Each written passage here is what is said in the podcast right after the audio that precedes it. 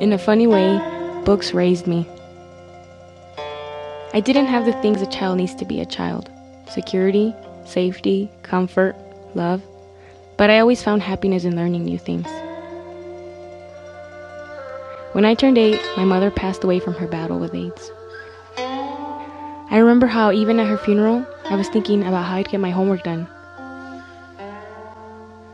Right after that, I was brought to this country, and the only thing I could bring with me were my love of books, learning, and knowledge.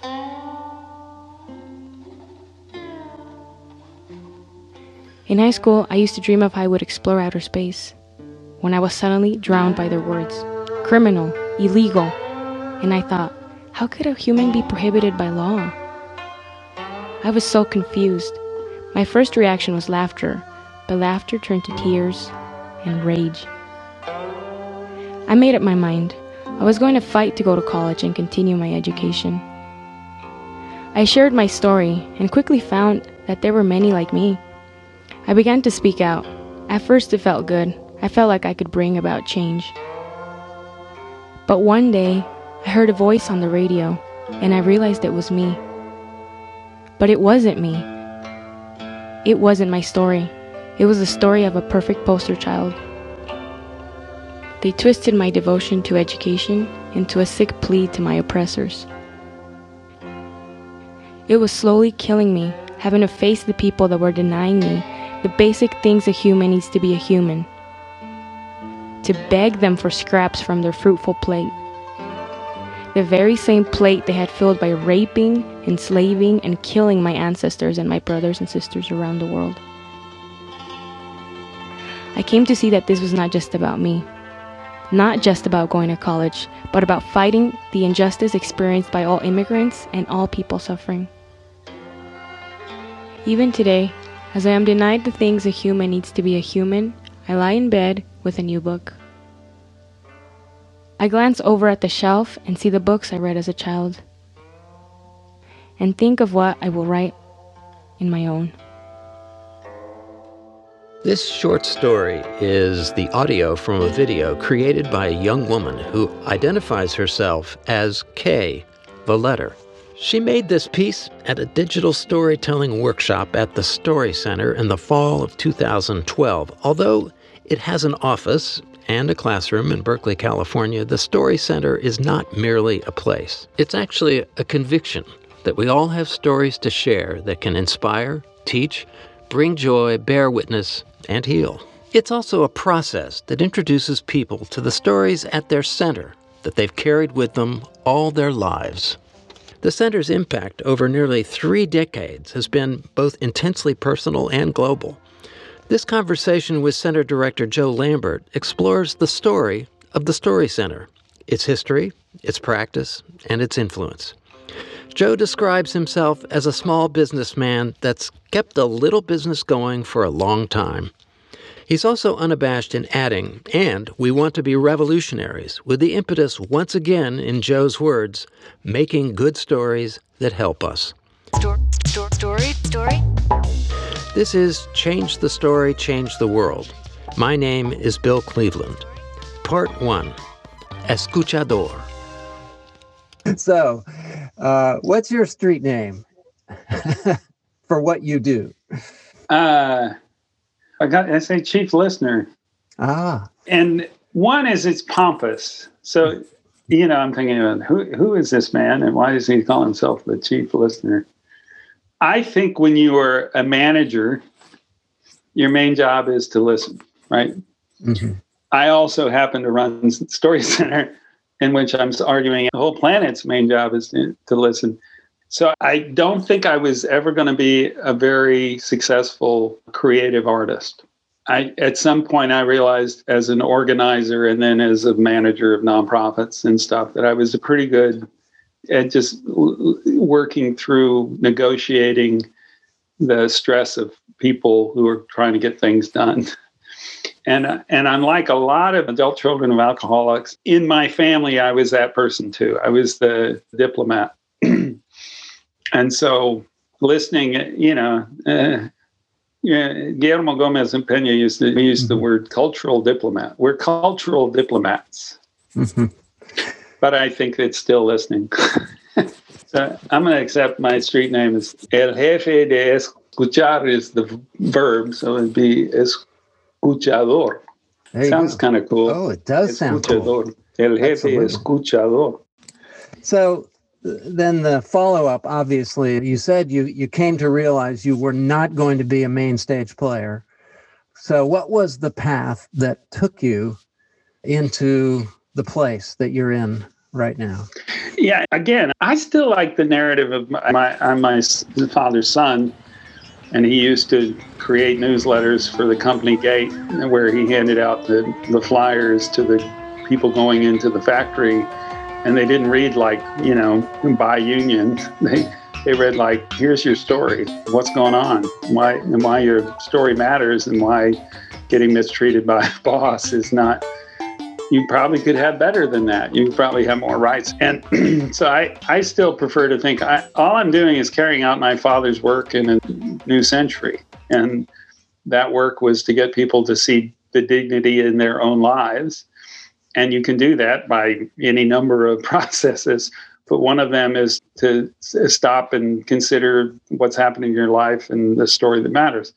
Traveling through the arts, you know, when I was in school, I was trained to be a playwright and uh, even maybe even a dramaturg is fair because theater at UC Berkeley was pretty shitty. I mean, the dramatic arts department was not a great one for actually creating dramatic artists, but it was a great school for theory. There were many people who wrote amazing material about the analysis of theater as a as a cultural experience and throughout the ages you know, dramaturgy was a hard job to get. I remember when I came up, it's like, who do I want to be like? I want to be like Oskar Eustis because he was the dramaturg for the Eureka Theater. But I, you know, I knew pretty quickly I didn't want to be that guy because I couldn't have fun organizing the, the integration of political activism and cultural events. I to do that, I had to still be an organizer, which is who I was. I mean, I, that was my first career. Which is what your dad was, really, right? Yeah, and I mean honestly, if you think about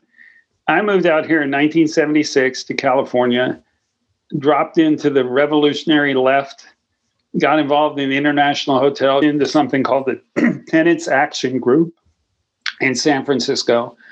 And TAG was in the active fight on behalf of all the communities fighting against redevelopment, but we were also just a tenant landlord counseling group, right? Through the International Hotel, I hooked up with a bunch of Asian activists, revolutionaries, and became part of that formation in the old pre party left of the 1970s. Followed that then to Texas, where I was doing organizing in Texas, but it was in Texas that I met. Uh, a guy named Thomas Meloncon and Lindy Yenny. Thomas was a playwright. Lindy was a director from Zimbabwe by way of South Africa. And and they had a play called And This is South Africa.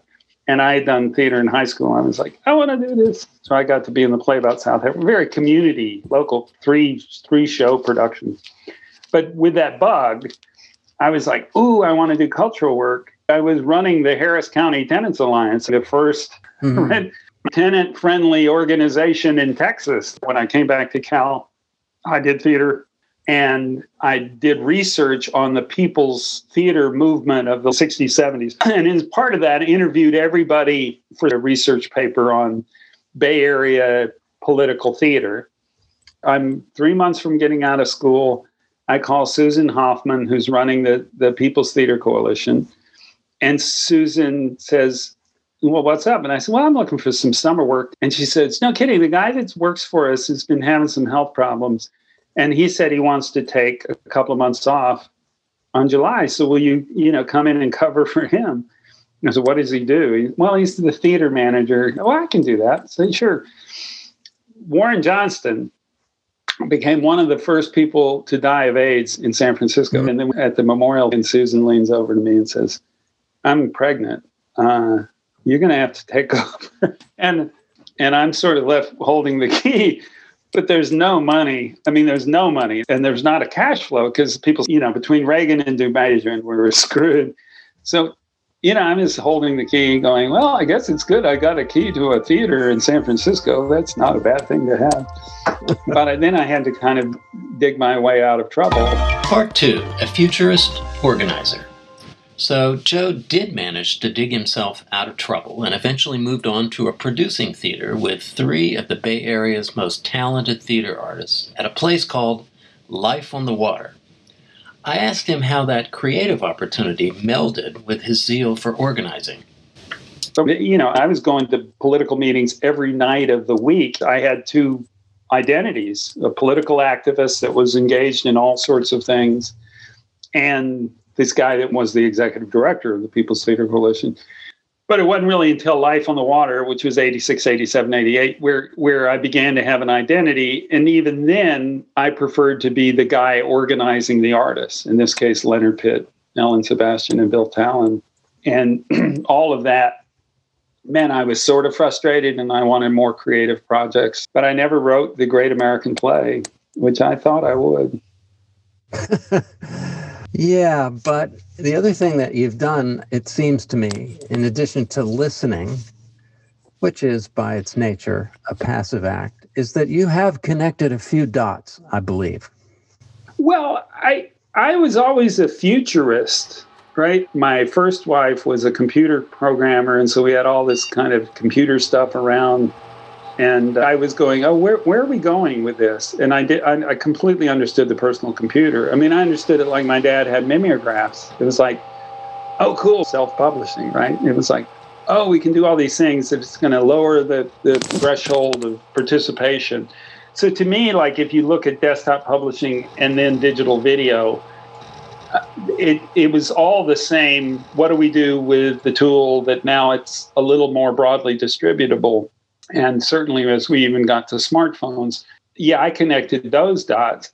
I think I used to describe it, Bill, that I understood the information revolution was a kind of iron horse coming through the communities of the world in America in particular, but it was it was like an iron horse. And I used to say, you can stand outside of it and shoot arrows at it and go, I hate you. Or I can jump on the goddamn thing and try to redirect it, do something with the technology as it came along. And I was always like, let's jump on it. Let's make the best of it. Yeah, there'll be a bunch of bullshit that will come on, but let's try to make it work for the communities that, you know, are still under attack. And how do we do that?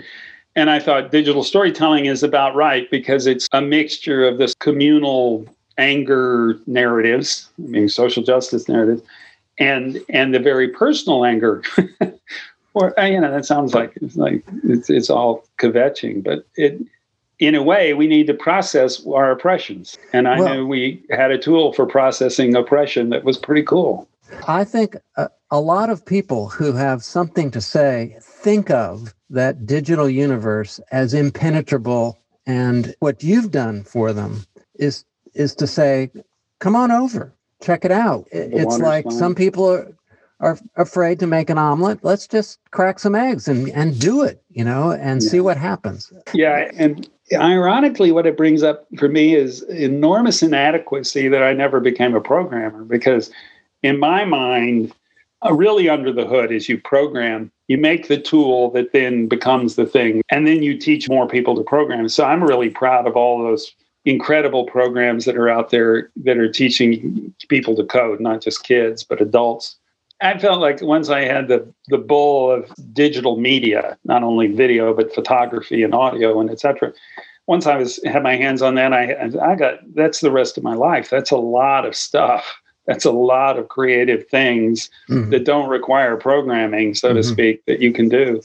But I I think the the heroes of this are the people that are getting people access to the way it w- really works under the hood to the computer science part of this. Because in the end even the tools i use are made limited by the imagination of the programming cast. Mm-hmm, mm-hmm. and they often enormously underestimate the capacity of of normal people to work in more complex ways of expression meaning it was a long way of saying that a lot of consumer software is is too stupid and uh, and the professional software is not designed for elegance. It's designed like a computer game. It's it's purposely complex. We video, which the tool we use now is, I think that's kind of what we needed. You know, we needed something that was complex but also kind of elegantly put together accessible across platforms. So let me just interject here for somebody who's going, WeVideo story, digital storytelling. What is that? Just my own experience. I am not a filmmaker. Mm. I wasn't. Now I am. And all it took, this is the testimonial, was a couple of days at the Story Center in Berkeley, California. And I got the bug, the same bug that you got, and got excited and learned how to do it. And the, the technology did not get in my way. And that was probably the, the biggest gift. And I wouldn't have ventured down that road without your invitation to come and do that. And you're doing that for a lot of people around the world who probably didn't see themselves as number one, having an important story to tell, and number two, being able to tell it so beautifully and elegantly as they do. If anybody goes on your website, they're going to find dozens and dozens of examples of just extraordinary stories, which is, to me, that's a pretty major deal. I appreciate that. And I always like hearing people's own, you know, singular experience going through a process like this. What you know is along the path of this, what seemed to be a media education, media arts entrainment, all right, you know, you're learning about a piece of software, became a whole new way of processing life experience. You know, it's not meant to be a medical or, you know, psychological intervention. But the dimensions of this work in those spaces turned out to be extremely useful for a whole lot of people and communities. And I would be overstated to say it's an ideal tool for processing trauma in a communal context, but it's certainly a very good tool for processing trauma. And the, the majority of our work has grown in the direction of those people that do that work, meaning they're trauma processing professionals in community setting. They use digital storytelling because they found it as effective as XYZ or more effective than XYZ as interventions. So we want this tool. To me, that's the part where when you walk into our environment, unless you kind of already knew that already, we still get plenty of people that's like, well, I just want to take a digital video class. And then at the end of it, they're like, oh my God, that was the most intense, wonderful, beautiful, fantastic experience I've ever had. Best workshop, not just best workshop, like best three days of my life kind yep. of thing. Yep. And then they get addicted and then they're like, what's the next workshop? Now, imagine for a moment two red Chuck Taylors. You know, the shoes, dancing in slow, expressive, purposeful steps on your screen. Just close your eyes and listen. I would have nightmares of my mom's dad. I can still see the house where it happened, can still smell the rain. Heart racing, I can never go back to the house, but I can do this. I danced to forget. At rehab, every night after dinner, I would go back into my room and lock the door and close my eyes. Lights everywhere, me on the dance floor, and two speakers behind me. I danced to recover. Some people dance in partners, but not me. I always danced alone. I danced to forgive. I heard a new beat and I found a partner, and I forgave myself. My love is my music. My daughter is my dance. Dance is my life.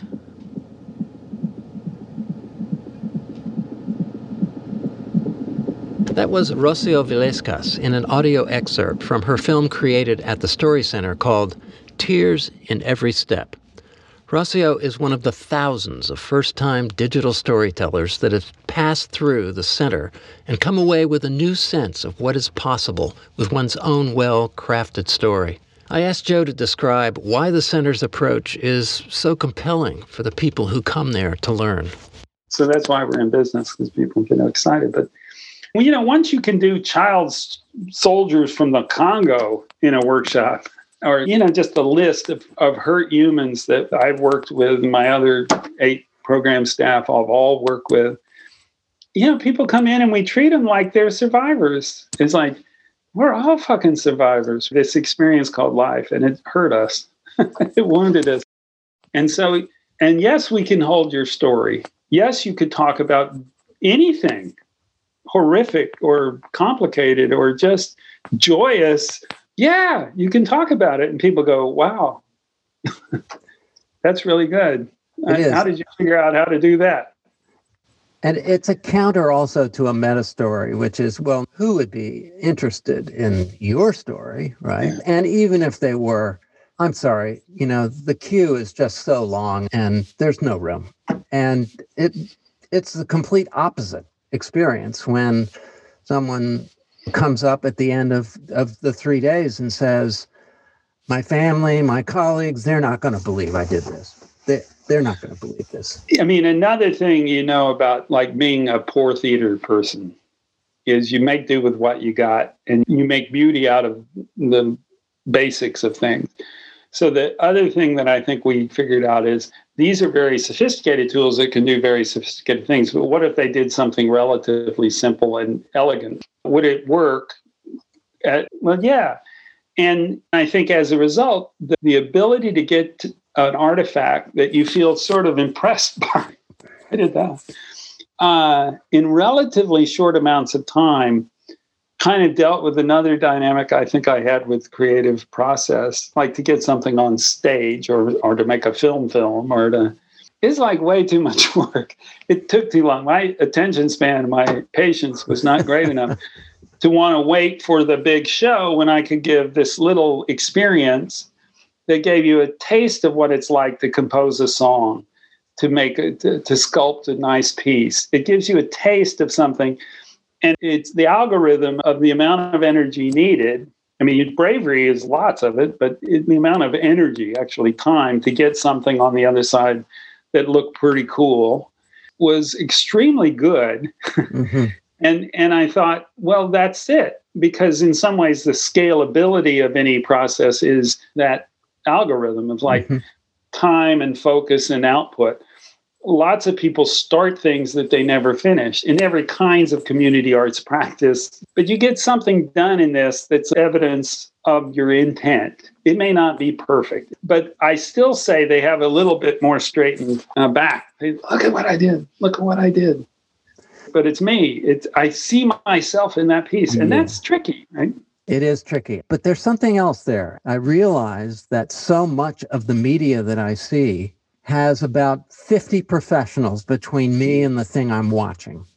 And I'm used to it. And mm-hmm. I am beguiled and entertained by Hollywood. But when you go back to your archive and I, I listen to people, when you get a one to one relationship between the person speaking to you and their photographs from their attic and their story and their often sweet or terrified, authentic voice, it's like, whoa, okay. I mean, I, I, I don't trust the digital universe because it's so easily manipulated. And the digital stories that I've heard from your website are often as close as I can think of that the digital comes to sitting across the table with the person holding their hand.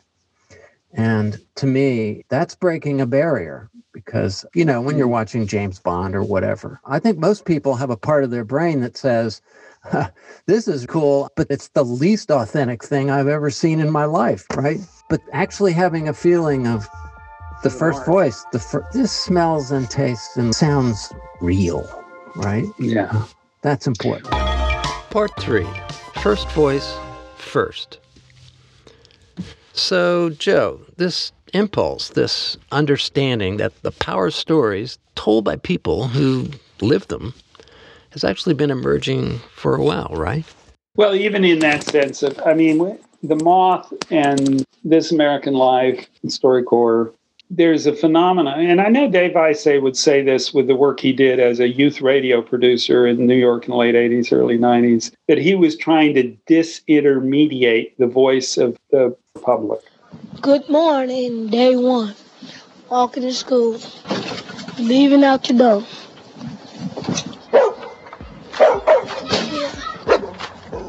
This is my dog Ferocious. You know why he got that name if you hear him bark.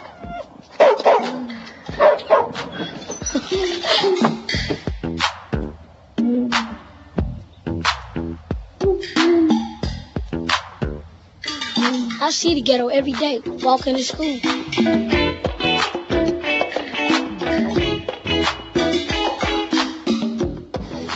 Guys standing on the corner burning the fire. Be here summertime, wintertime, spring, fall, every day. The drink in the hand, probably some white port, Willie P, uh, Jack Daniels, and J.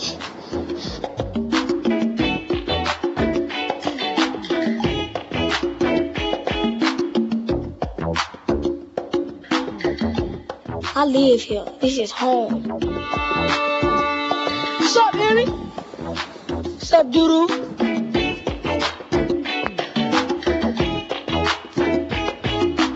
This is my walk every day, so take me on a little journey through my life.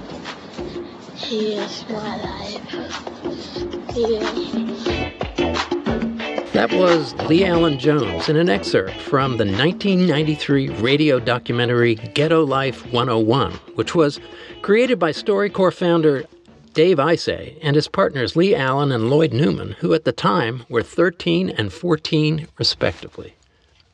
I mean, this is like all of the community arts work is can we get out of the way of the voice mm-hmm. of the people as they are and can we train audiences to appreciate it? You know i remember we yep. did the play about the building of the golden gate bridge you know and we make the play and it was like yeah you kind of got it and anna deavere smith man she's good but it's still better when they say it. Yep.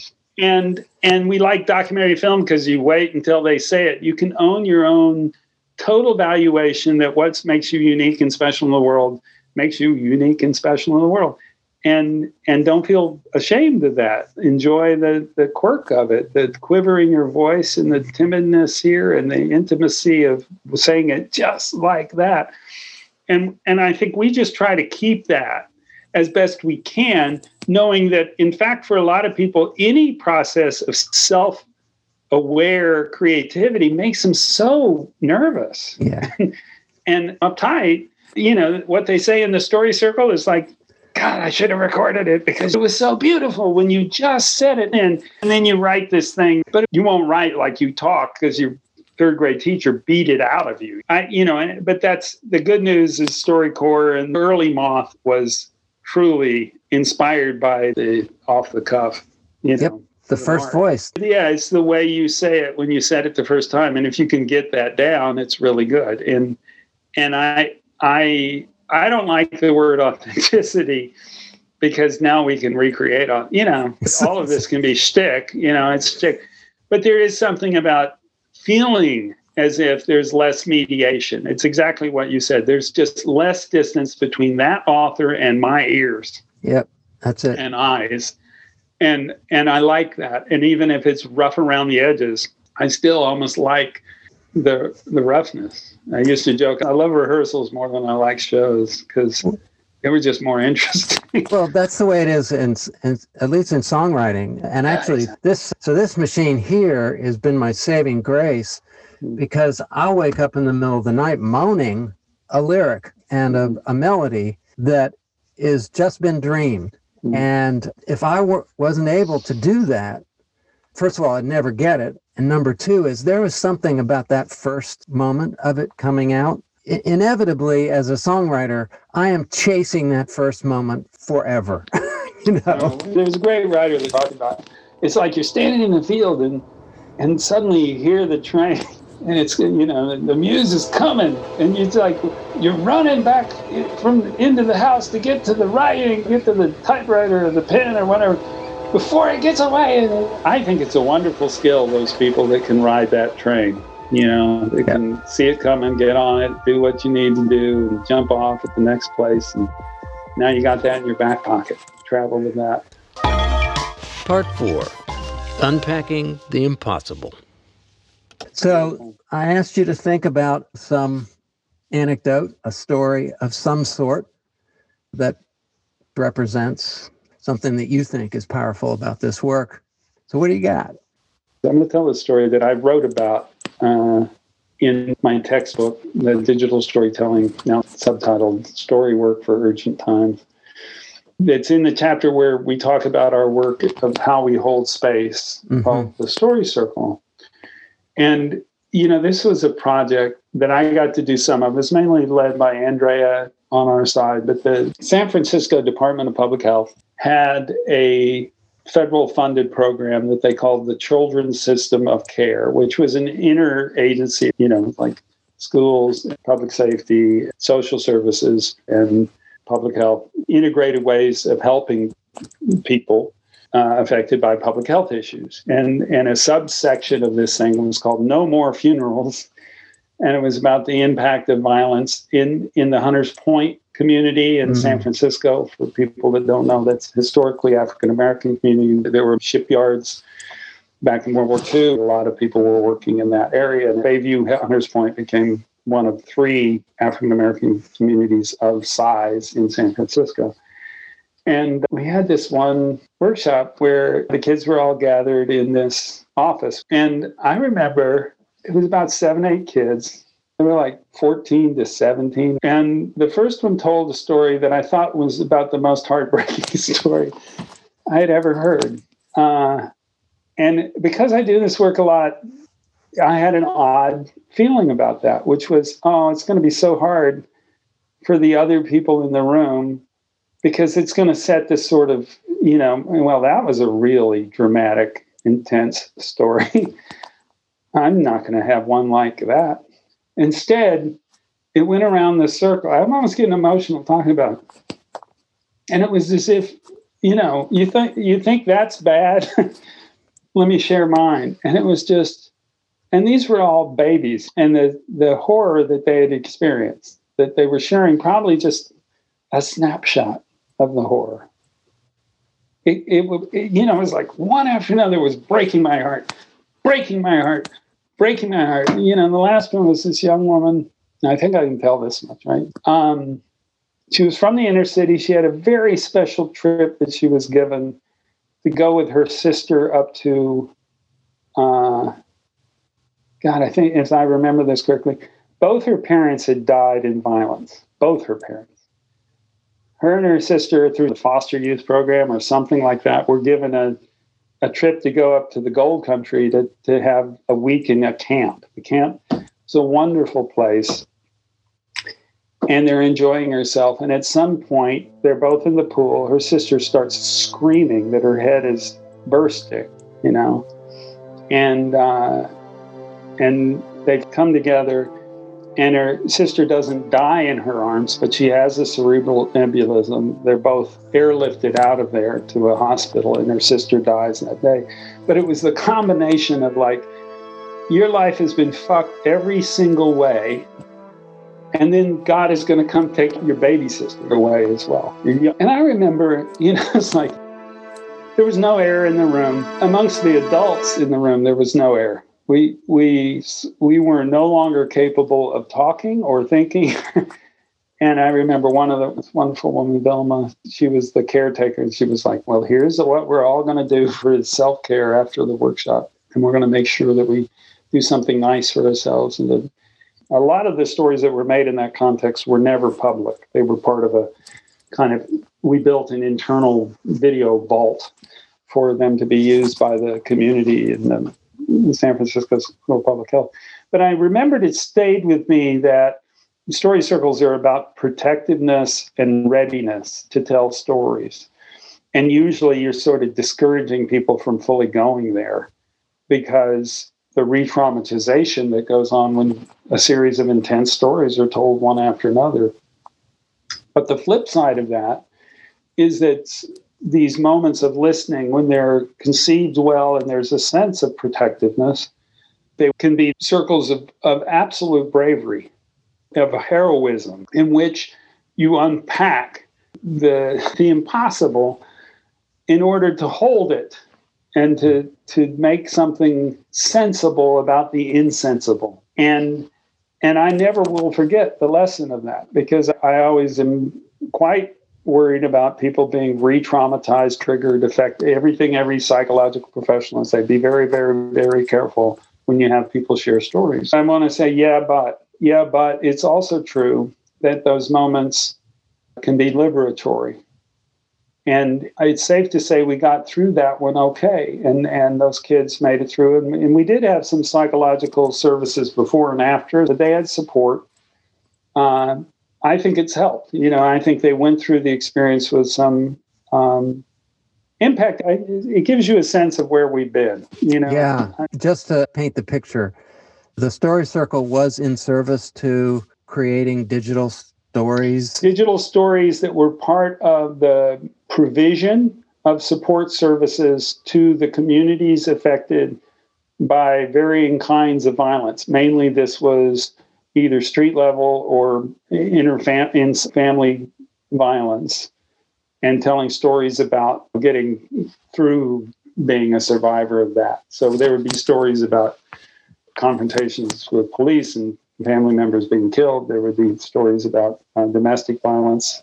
There'd be stories just about, you know, getting through life, uh, coming up from that particular socioeconomic cultural context. And so they'd be shown between the professionals and community members as part of their service provision. You know, sometimes it's counseling services, sometimes it's other kinds of support services to help kids stay in school or to help kids, you know, get out of juvie. So basically, building bridges between the helping professional world and the actual on the street reality. Yeah.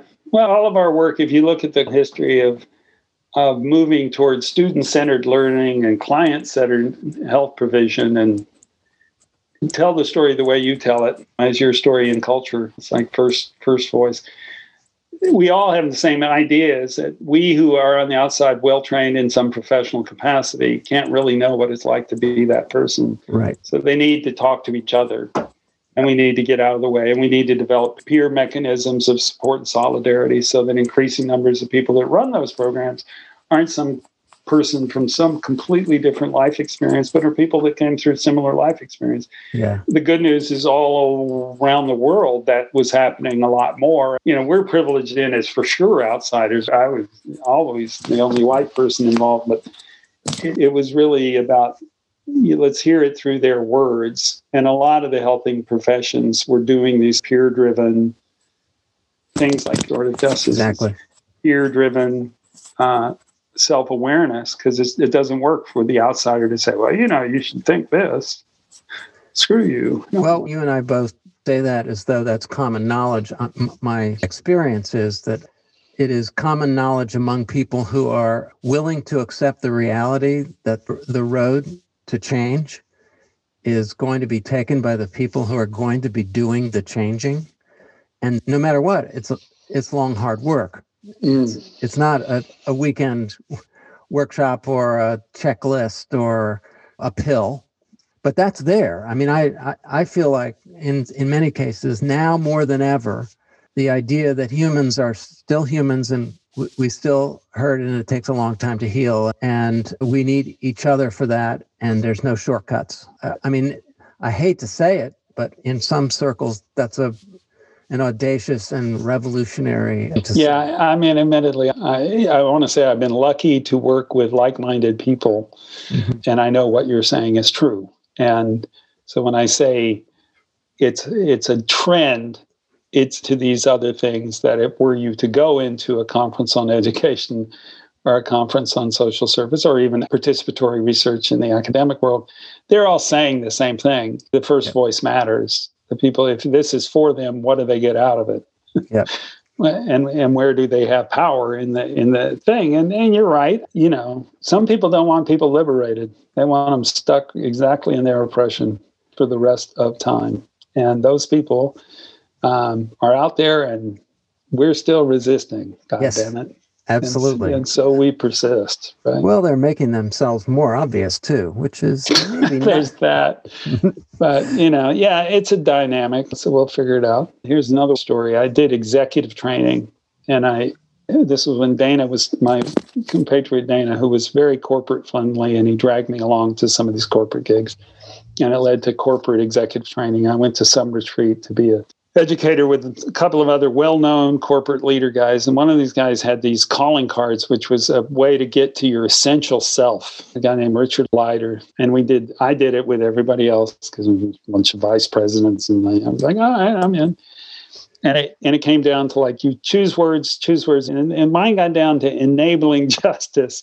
And i know that you know i have a deep burn inside of me about what feels like it's holding back a road to justice for individuals or communities. It's a deep, deep, deep angry burn. And in the culture we're in, we uh, we are still in a whole bunch of trouble about people that want to remove the justice of lots of people. I mean, I, we know all this. Uh, yes. and yet I, I feel like the work I'm doing is to create the conditions in which the dignity and agency of an individual is seen as having enough value to go out in the world and change it. Because I think an, an unsignified life is a life that can be destroyed, either by the person themselves or by other people. Part 5 What's next? So, given that, here are two related questions. As we mentioned at the beginning of this conversation, we're in the middle of a very interesting time in human history. It's not just West Coast California, it's not just the United States, as it often is when Americans talk about things. It is the world. And what you do connects to the world. We're in the middle of a long term project to, number one, deal with what we're dealing with, and number two, maybe use this moment to leverage uh, a future that's incrementally better than the past we just went through. What have you learned as a teacher, as an educator, as a facilitator, as a maker that you think people who are interested in healing our communities could think about and make use? making space for processing trauma, meaning this is traumatic for a lot of Mhm. people. They can't talk to their parents. They can't.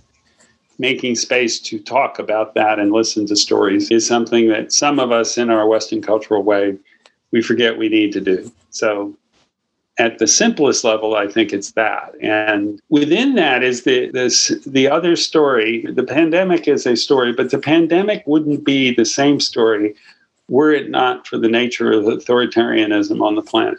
Starting with the Chinese, starting with their own government, maybe in Russia, maybe in India, but we live in a very complex world that will decide to kowtow to great power and say we should trust those guys and they are only guys, right? Or we're going to reinvent the world to, in in obviously, my humble opinion, to prevent global extinction. I, I mean, it's like barbarism and extinction, or sustainable future in which maybe democracy plays an important role. I won't say the leading role, but it plays a role. Let's say that story matters to get people to move toward decency Yes. and away from thuggishness. Story matters, and it's a battle. It's a battle of ideas. So I want to say the pandemic is the pandemic because in the battle of ideas, the stories of compassionate wearing of masks got muddled. That, that, was bad storytelling. Terrible. And frankly, when we have that, when we're slow, we on the cultural resistance, we're also responsible that our, our forms of resistance have to be up to date in a public health Mhm. sense. Meaning, I'd like to think Story Center with some project like the Nurse Story Project, because this would be the final thought I have on this. Is the world won't be saved by those of us who protect ourselves inside our comfortable shelters. It's going to take us being brave enough to be on the front line. And when we hear the stories of frontline work, we have to see ourselves in those stories. We can't say those people, oh, aren't they wonderful? The Filipino nurse, isn't she great? We have to say, well, that could be my daughter. That could be my son. That I have to also be willing to be on the front line. And I think stories of braveness and the ordinariness of heroic behavior. We need those stories in front of us in order that we can also be on the front line. A big part of Story Center's work is we, we, we want to be revolutionaries. We don't we don't want to just make it comfortable for everybody to tell a story. We want uncomfortable stories to pr- force themselves into our mind so that we have to deal with it. So there's got to be a bit of that willingness to learn from this period as opposed to, gosh, I'm glad I didn't have to be there. Yes. Absolutely. And uh, two things r- r- rise up for me. One of them is there are front lines everywhere. So it's not like over there. And the other one thing a story can do in service to even those who have the impulse to contribute is to help them understand the dimensions of their own bubble that they can't see. We're all protected in some way, and you and I in particular, just by our, our geezer whiteness. It's interesting. I was talking to a young guy in a conversation the other day, and I and and he's organizing, and I asked him what, what what's the role the community's stories play in the organizing, and he thought long and hard and he finally said, The things I'm trying to get across, I can't do it. I have to get them to do it. And that's exactly the story you told about your dad, which is why would I want to listen to some outsider who thinks he knows better than I do? My neighbors know, and I trust them. Yeah, trust is a good word. Stories build trust, but when the trust is already in that community of shared experience, of lived experience, of culture, then their trust is there inherently. And a lot of this work is about decentralizing who gets to be in control of the story uh, in a way that makes the authority always generated from the bottom up as opposed to the top Absolutely. down. Yeah, and none of it's easy. it's like, you know, in some ways, I'm a small businessman that's kept a little business going for a long time. I go after institutions that want to use the tool in some way, and they hire me for one reason, and I give them some new idea. It's really a modest attempt at continuing the kind of work that I felt was getting harder for me to do in theater because of the economics and what neoliberalism did to the social contract and all these things that in some other world, and I had friends in those worlds, New Zealand Scandinavia and other places, well, they paid for arts. They really thought cultural work was the right mechanism. But we figured out how to do it anyway, and we found a model that kept us going. And if nothing else, I'm just proud of the fact that these values could make it through this technology driven worldview that has go- gobbled up the yeah. world off this coast of yeah. ours, right? It's gobbled up the world and we're the humanist inside of it fighting. It's going to be humanistic. This isn't so that somebody can sell you something you don't want. This is also a tool for the oldest process in human culture, making good stories that help us. Yeah, well, making good stories that help us. I think that's a good point to close on. Adios. Thank you, sir. Bye bye. Bye bye. And bye bye to all of our listeners. We'd like to thank all of you out there for tuning in. As you can probably tell, Change the Story, Change the World is a labor of love. And knowing that there are folks out there like you traveling along with us makes all the difference. So, for myself, Judy Munson, our music maestro, our scribe Andre Nebe, and Youth 235, our mystery mentor, we'd like to express our deep appreciation and remind you that you can express yours by subscribing to this podcast, sharing it with your friends and enemies. So, for right now, this is Bill Cleveland for Change the Story, Change the World, signing off till next time. Stay well, help folks, and make something useful. Adios.